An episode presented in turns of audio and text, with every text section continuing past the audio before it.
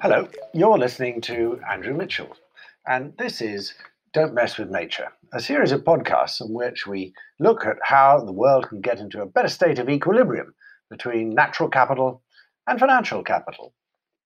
Well, today I thought we'd talk about billion dollar bonds, and more specifically, billion dollar landscape bonds, a form of green bond. How can you actually create a billion dollar bond that might help save nature. This all started a number of years ago when I was setting up something called the Forest Footprint Disclosure Project. This was the idea that companies should start to reveal to the world the extent to which they had a footprint uh, on nature, and in particular in forests. Big companies might be destroying forests as part of their business model or using uh, supply chains that were connected to forests and all that kind of thing. And in order to get the companies to respond to that request, saying, you know, will you disclose what your forest footprint is? I mean, most of them would have said, you can take a running jump and I'm putting your questionnaire in the waste paper bin. Why would they bother to ask? Except for one thing. The people who were asking the question was not me, but the people who own the companies, meaning the shareholders, the pension funds, the big asset managers that actually had shares in those companies. They said, We want to know this because we think this is going to be a problem in the future that we want to know about. So the companies started to answer.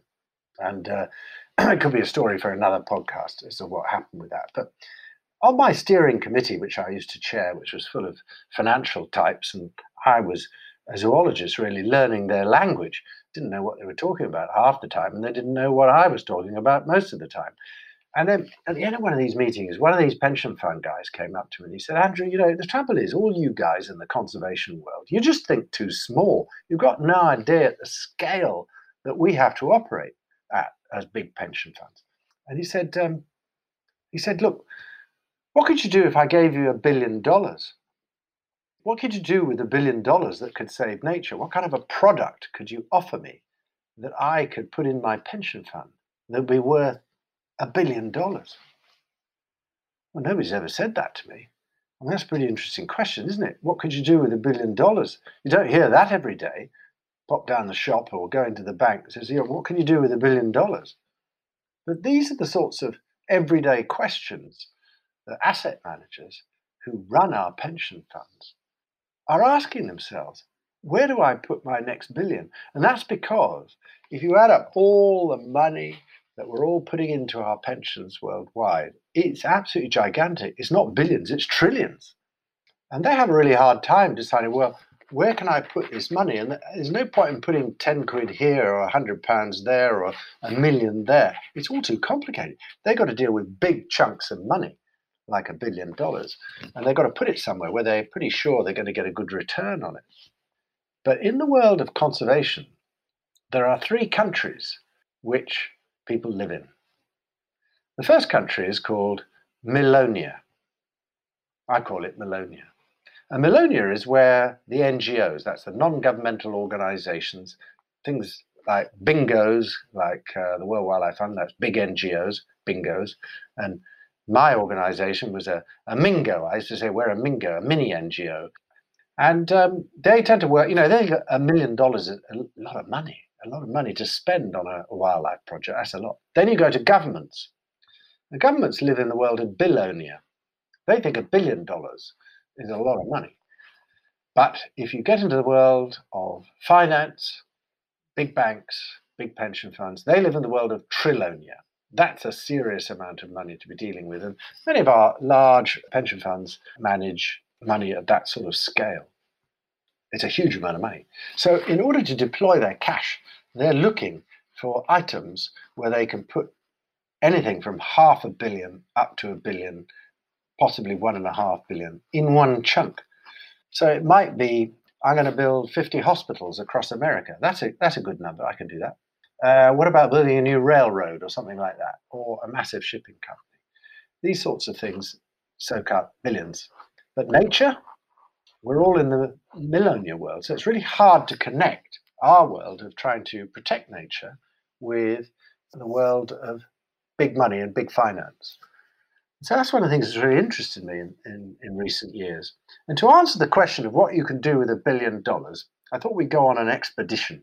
That's what these uh, podcasts are like. So the first part of our expedition is taking us to Mount Elgon. Mount Elgon is in Kenya, and it's an amazing mountain, an extinct volcano, about 24 million years old, that rises up to 3,000 meters up into the sky. And I first got involved with Mount Elgon back in the early 1980s when a friend of mine called Ian Redmond came along and said, Do you know what? In Mount Elgon, there's something really extraordinary going on. There are these elephants that go into the mountain at night and go deep into caves in total darkness and mine salt with their tusks. I said, Ian, you know, what have you been smoking today? Uh, it must be off your trolley. He said, no, it's true. Nobody knew much about them. And as part of an expedition I was involved in then called Operation Drake, led by the Scientific Exploration Society, we did a round the world expedition and we ended up uh, in East Africa in the last phases. And so we mounted uh, a sub expedition to Mount Elgon, led by Ian.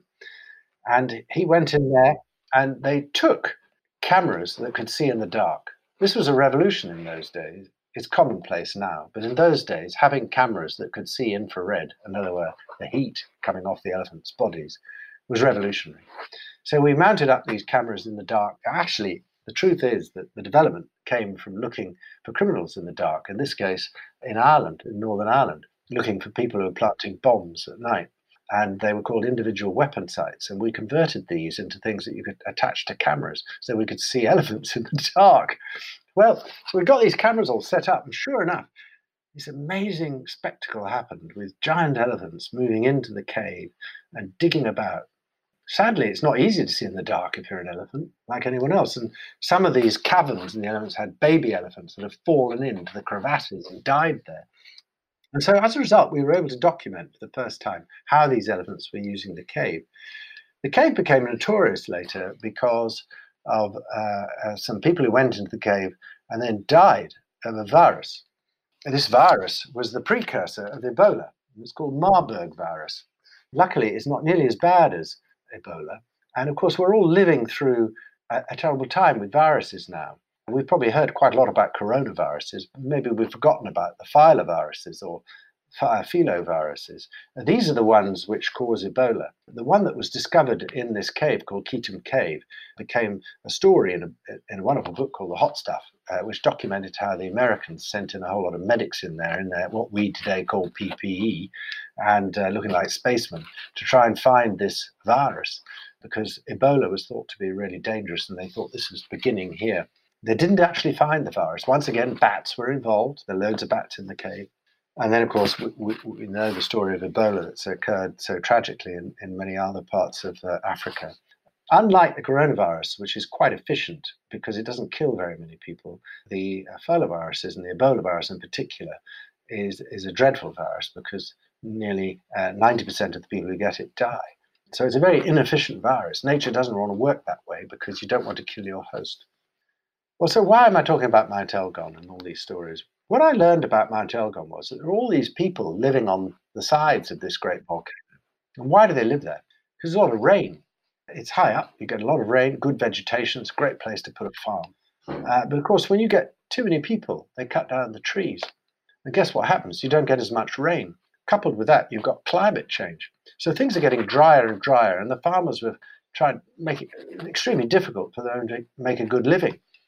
And so they end up cutting down more wood for trees and getting drier pasture land. Their cows are producing tiny amounts of milk. It was all going down into a dead end. So a few years ago, a bunch of companies all came together with the farmers, uh, organized by a local NGO, a non governmental, a, a charitable organization, said, look, why don't we organize these farmers into cooperatives? Why don't we find a way to finance what they need? Which is to replant the hillsides, to create a new kind of agriculture, to invest in better genetics for the cows so they produce more milk, to have cooling uh, vessels that can keep the milk fresh. But that costs money up front. And the farmers would say, I haven't got the money. I've got to send my kids to school. If I stop doing this, I'm, it's going to cost me a fortune. So they needed to have money up front to do it. Well, who wants to lend to farmers on Mount Elgon in, in northern Kenya? Nobody. It's tough to do. So these businesses all got together. And the key thing here was Brookside Dairies, which is one of the biggest dairies in East Africa. And they said, look, if you can do this, we'll promise to buy all the milk you can give us for 10 years. Now, that's very nice to the farmers, but it's much more interesting to the financiers because they've got what's called an offtake agreement, a deal with someone who's going to buy the product. So they invest up front. The farmers do what they say they're going to do and produce lots of milk. Someone's going to buy the product. That means they get paid back if they make a loan. And that's the basis of creating a bond, a landscape bond, which can basically loan money up front and help nature to survive and give farmers a good livelihood. So this, this was a really good model. And in fact, 30,000 farmers took place in, in, in this program. And it's been a huge success. It's, it's going to run until 2026. We've got another six years to run. So we haven't got to the end of it yet, but hundreds and hundreds of, of farmers are engaged. They are, in fact, as I said, 30,000 of them, planting new trees, investing in new cattle, which are more productive, investing in the equipment that's required, all by creating this novel finance mechanism. So it looks like it's a pretty good result with lots of milk going to the families that need it.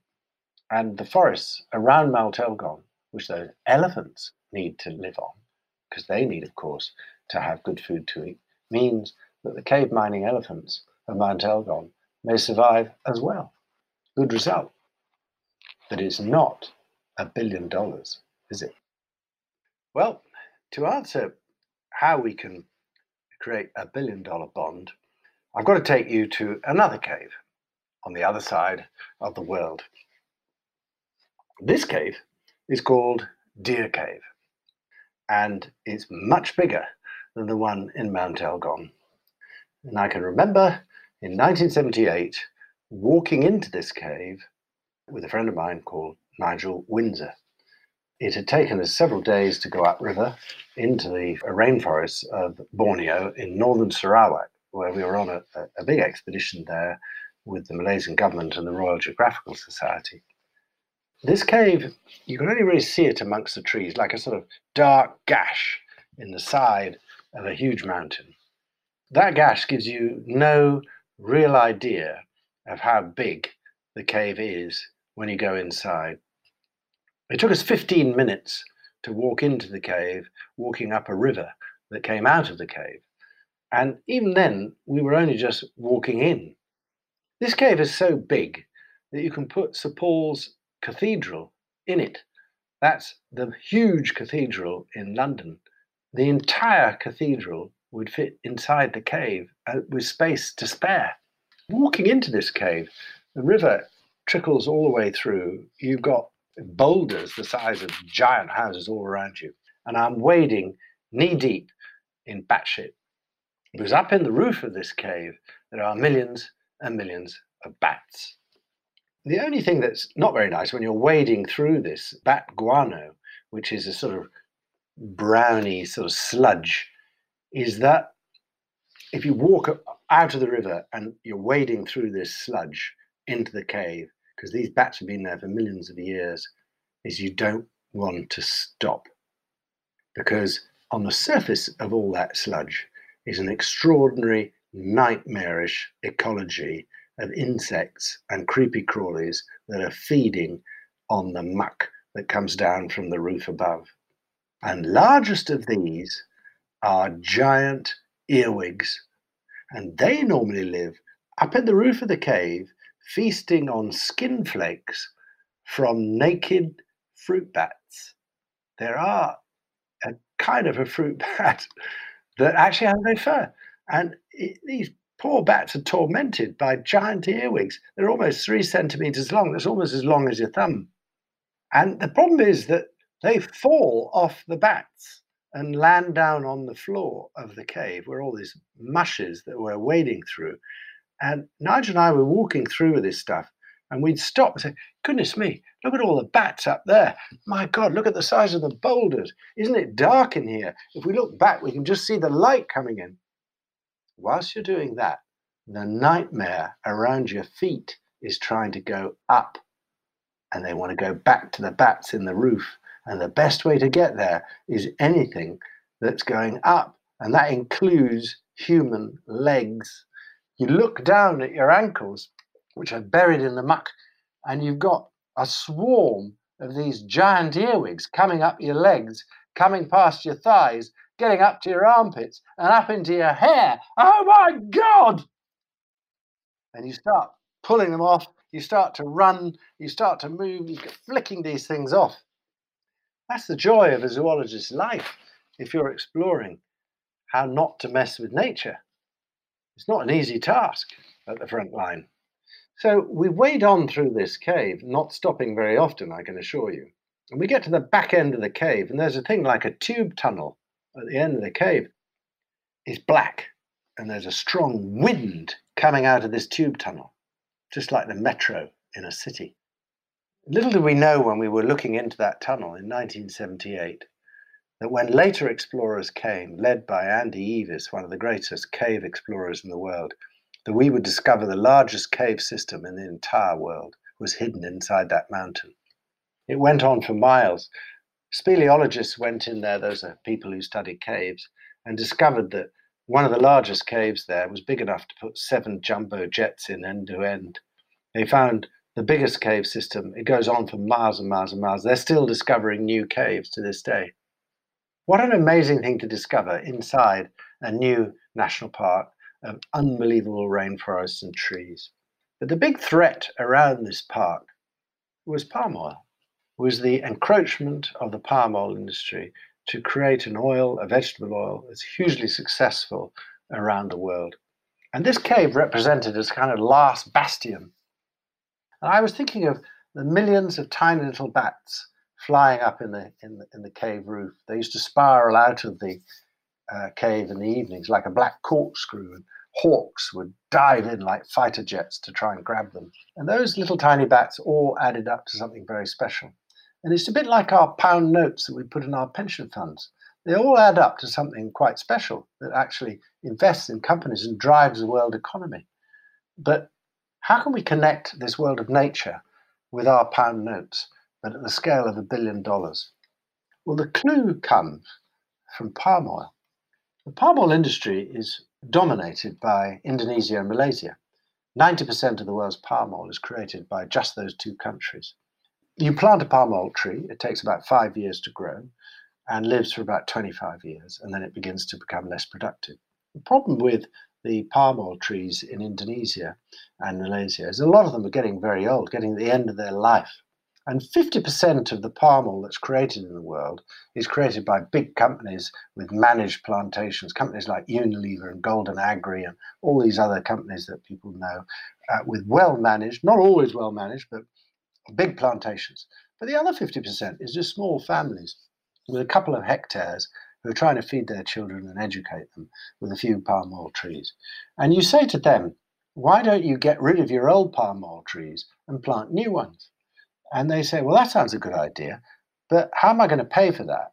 And how long does it take for that tree to start producing any money? Well, the answer is it's called the Valley of Death. That's what they call the Valley of Death. The five years or six years it takes when you rip out the old trees, plant new ones, and wait for them to grow and start giving you an income. What they're going to do for that five years, how they're going to you know, look after their families and send them to school with no money coming in. And that's a massive financing challenge that valley of death. But if we can get the money right, we can turn it into a valley of life. If we can use that money to create better palm oil plantations, which are not just monocultures, but uh, include uh, much more biodiversity in different crops, and that can finance these families over five years whilst they get ready for the palm oil to come on stream, that would be a good solution. Well, how big is the opportunity? Well, a financier friend of mine did a sort of fag pack calculation and reckoned that if you ripped out all the old trees and put in the new ones across Indonesia alone, that would be a $40 billion opportunity. Absolutely massive. Uh, you can't finance that sort of thing with little bits of money. You've got to go to the big financiers to do it. That's where the billion dollar bond idea comes in. So I thought that could be interesting. How could we try to bring big money into this situation? So I was sitting in a bar in a hotel in, in, in Jakarta, which is the capital of Indonesia, uh, ooh, quite a few years, must be about seven years ago now. And uh, we just had a big conference organized by something called UN ORCID, which was um, the office that was coordinating the financing going into the protection of forests, and something called REDD Plus, which is a carbon uh, related thing, which we'll talk about another time carbon credits and things like that. We had a very successful conference. Ministers have showed up. There have been hundreds of people, big financiers, all sorts of people saying, How do we do this for Indonesia? How do we uh, reform the palm oil industry and help Indonesia to do it in a way which doesn't destroy forests, uh, but does it in a more sustainable way? And that requires upfront money, which might take 10 years to get your money back. And the big problem in these countries is that not everybody wants to put their money in a place like Indonesia. Guess why? Well, there's a lot of dodgy stuff goes on in Indonesia. Uh, so you're not sure whether you're going to get your money back. The currency is weak, so you've got something called forex or currency risk. You, you're, you're going to pay out the money in dollars, but the, the money is being used in rupiah, which is the local money in Indonesia. Well, you know, if the rupiah devalues, it goes up and down, up and down. It's not as stable as the dollar, so that's another problem they've got to worry about. So all these problems for financiers that put them off investing in a country like Indonesia. So we were sitting there after this conference, having gone through all this, having a beer with my old friend Satya Tripathi, and, uh, who was running that office, and uh, an Indian guy. And I said to him, You know, the guy you need to talk to is sitting over there on his own, looking like an old loner. He's called Chris Botsford, and he's sitting there, and he works for a company called ADM Capital. And they do a lot of finance in Indonesia, and they really care about nature, and they're really smart about what they do. So we got together over a bottle of beer, sitting in that hotel, and we cooked out the idea and the vision of creating the world's first billion dollar landscape bond. That's how these things start. It's just a conversation over a beer and, and getting the right people together in the room. To cut a long story short, uh, we had to get the president of Indonesia to uh, buy into this idea. And of course, because it was a big idea, he was very supportive. That's Jokowi. And so he said, Well, I think this would be great if you can do it. So, you know, it's got my tick in the box. So uh, it's very important in a country like Indonesia, where the government runs everything, to get the support of the president. And we did. And then ADM said, Well, we'll, we'll put the financing together, we'll figure out how that's done. And then you've got to deal with all the smallholders and the people on the ground. Uh, and so the vision was could we create a billion dollar bond, the first time that a product like that could be created, which then we come back to that pension fund I started in the beginning. Then that's a ticket size that they're interested in. Yeah, I can put that in my portfolio if you come out a billion dollar landscape bond. Because a wonderful thing in finance is called warehousing. Basically, what it means is you aggregate a lot of small financial opportunities and you package them together and you make a much bigger one. So you you wrap that all together and you've got 10 different financing opportunities all going on. You put that together and then you got that adds up to a billion. And that's what you offer to the market. Could that work? Well, we spent a lot of time and years talking with lots of different things, but going around lots of different financing opportunities. And the first one actually to come off the blocks uh, was an interesting thing because you remember what I was talking about Mount Elgon, 30,000 farmers. This was a massive project for rubber and a big rubber plantation in Sumatra uh, where the local people were causing destruction of a national park. Around the perimeter, you've got old, tired rubber plantations. If you could beef up the plantations, bring them into the 21st century, give a better livelihood to the local people, then they wouldn't need to hack down forests in the park. You put all that together, that was a, a $90 million financing opportunity. And so a couple of years ago, that actually got off the blocks. And that was the first step on our way to the billion dollar bond. It's about uh, $96 million. It was signed off, agreed. And the key thing, you remember I talked about the dairy that said they'd take all the milk? Well, the equivalent in this project was Michelin, who said, we'll take all the rubber. So they said, we'll buy all the rubber if you get the plantation to work better. And so the offtake agreement was agreed by Michelin. The financing uh, was put together with ADM, and uh, the, the, support came, political support came from the government of Indonesia. The last part was the, the warehousing, the packaging up of all this product, and, and what we what might come later. It's just the first steps. Was provided by BNP Paribas, a massive, big French bank that works all over the world. They had the vision to try and do this. We're not quite there yet, but uh, what's interesting is that BNP have now created a vision of creating a portfolio of a $15 billion portfolio of these kinds of landscape green bonds. It's just the beginning of what might become a whole new asset class that could get into your pension fund and mine. And wouldn't that be nice if I thought, well, I can invest in projects like this in my pension fund? Uh, I, I, don't want to be doing stuff that's de- destroying forests. This could be actually helping local people, helping restore nature. And what a nice thing to do with my pension fund. We're not there yet, but green bonds are growing fast. And sooner or later, we're going to have more and more in the world of landscapes. And perhaps in another podcast, we'll talk about the world of green bonds and where that's going. You've been listening to Don't Mess with Nature, and I'm Andrew Mitchell, and we're trying to explore a new state of equilibrium between nature and money. Join me next time.